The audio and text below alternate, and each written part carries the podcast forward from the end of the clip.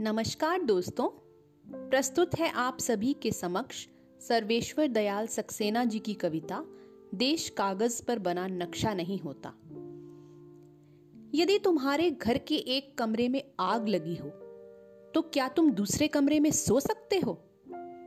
यदि तुम्हारे घर के एक कमरे में लाशें सड़ रही हों तो क्या तुम दूसरे कमरे में प्रार्थना कर सकते हो? यदि हां तो मुझे तुमसे कुछ नहीं कहना है। देश कागज पर बना नक्शा नहीं होता कि एक हिस्से के फट जाने पर बाकी हिस्से उसी तरह साबुत बने रहें और नदियां, पर्वत, शहर, गांव वैसे ही अपनी अपनी जगह दिखें, अनबने रहें। यदि तुम यह नहीं मानते तो मुझे तुम्हारे साथ नहीं रहना है।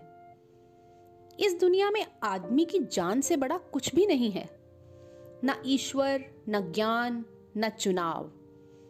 कागज पर लिखी कोई भी इबारत फाड़ी जा सकती है और जमीन की 7 परतों के भीतर गाड़ी जा सकती है। जो विवेक खड़ा हो लाशों को टेक, वह अंधा है। जो शासन चल रहा हो बंदूक की नली से, हत्यारों का धंधा है।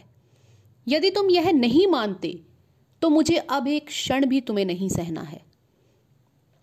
याद रखो, एक बच्चे की हत्या, एक औरत की मौत, एक आदमी का गोलियों से चिथड़ा तन, किसी शासन का नहीं, संपूर्ण राष्ट्र का है पतन। ऐसा खून बहकर धरती में जज्ब नहीं होता, आकाश में फहराते झंडों को काला करता है। जिस धरती पर फौजी बूटों के निशान हों और उन पर लाशें गिर रही हों, वह धरती यदि तुम्हारे खून में आग बनकर नहीं दौड़ती तो समझ लो तुम बंजर हो गए हो। तुम्हें यहां सांस लेने तक का नहीं है अधिकार। तुम्हारे लिए नहीं रहा अब यह संसार।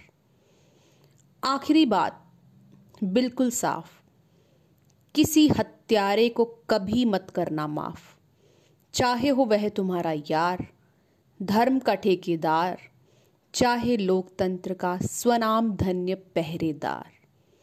देश कागज पर बना नक्शा नहीं होता। बहुत बहुत धन्यवाद।